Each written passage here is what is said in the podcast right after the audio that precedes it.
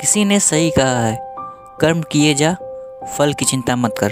Hello दोस्तों, मैं अमित, आपके लिए पॉडकास्ट के थ्रू एक स्टोरी लाया हूँ।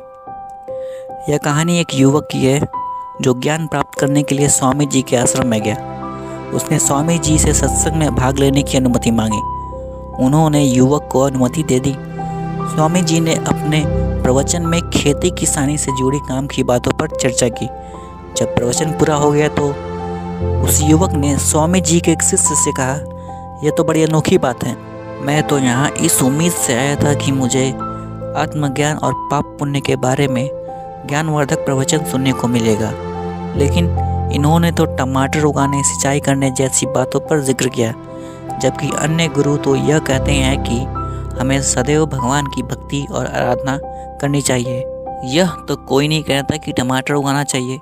युवक की बात सुनकर शिष्य ने मुस्कुराते हुए उत्तर दिया, यह हम नहीं मानते, जो आप मानते हो।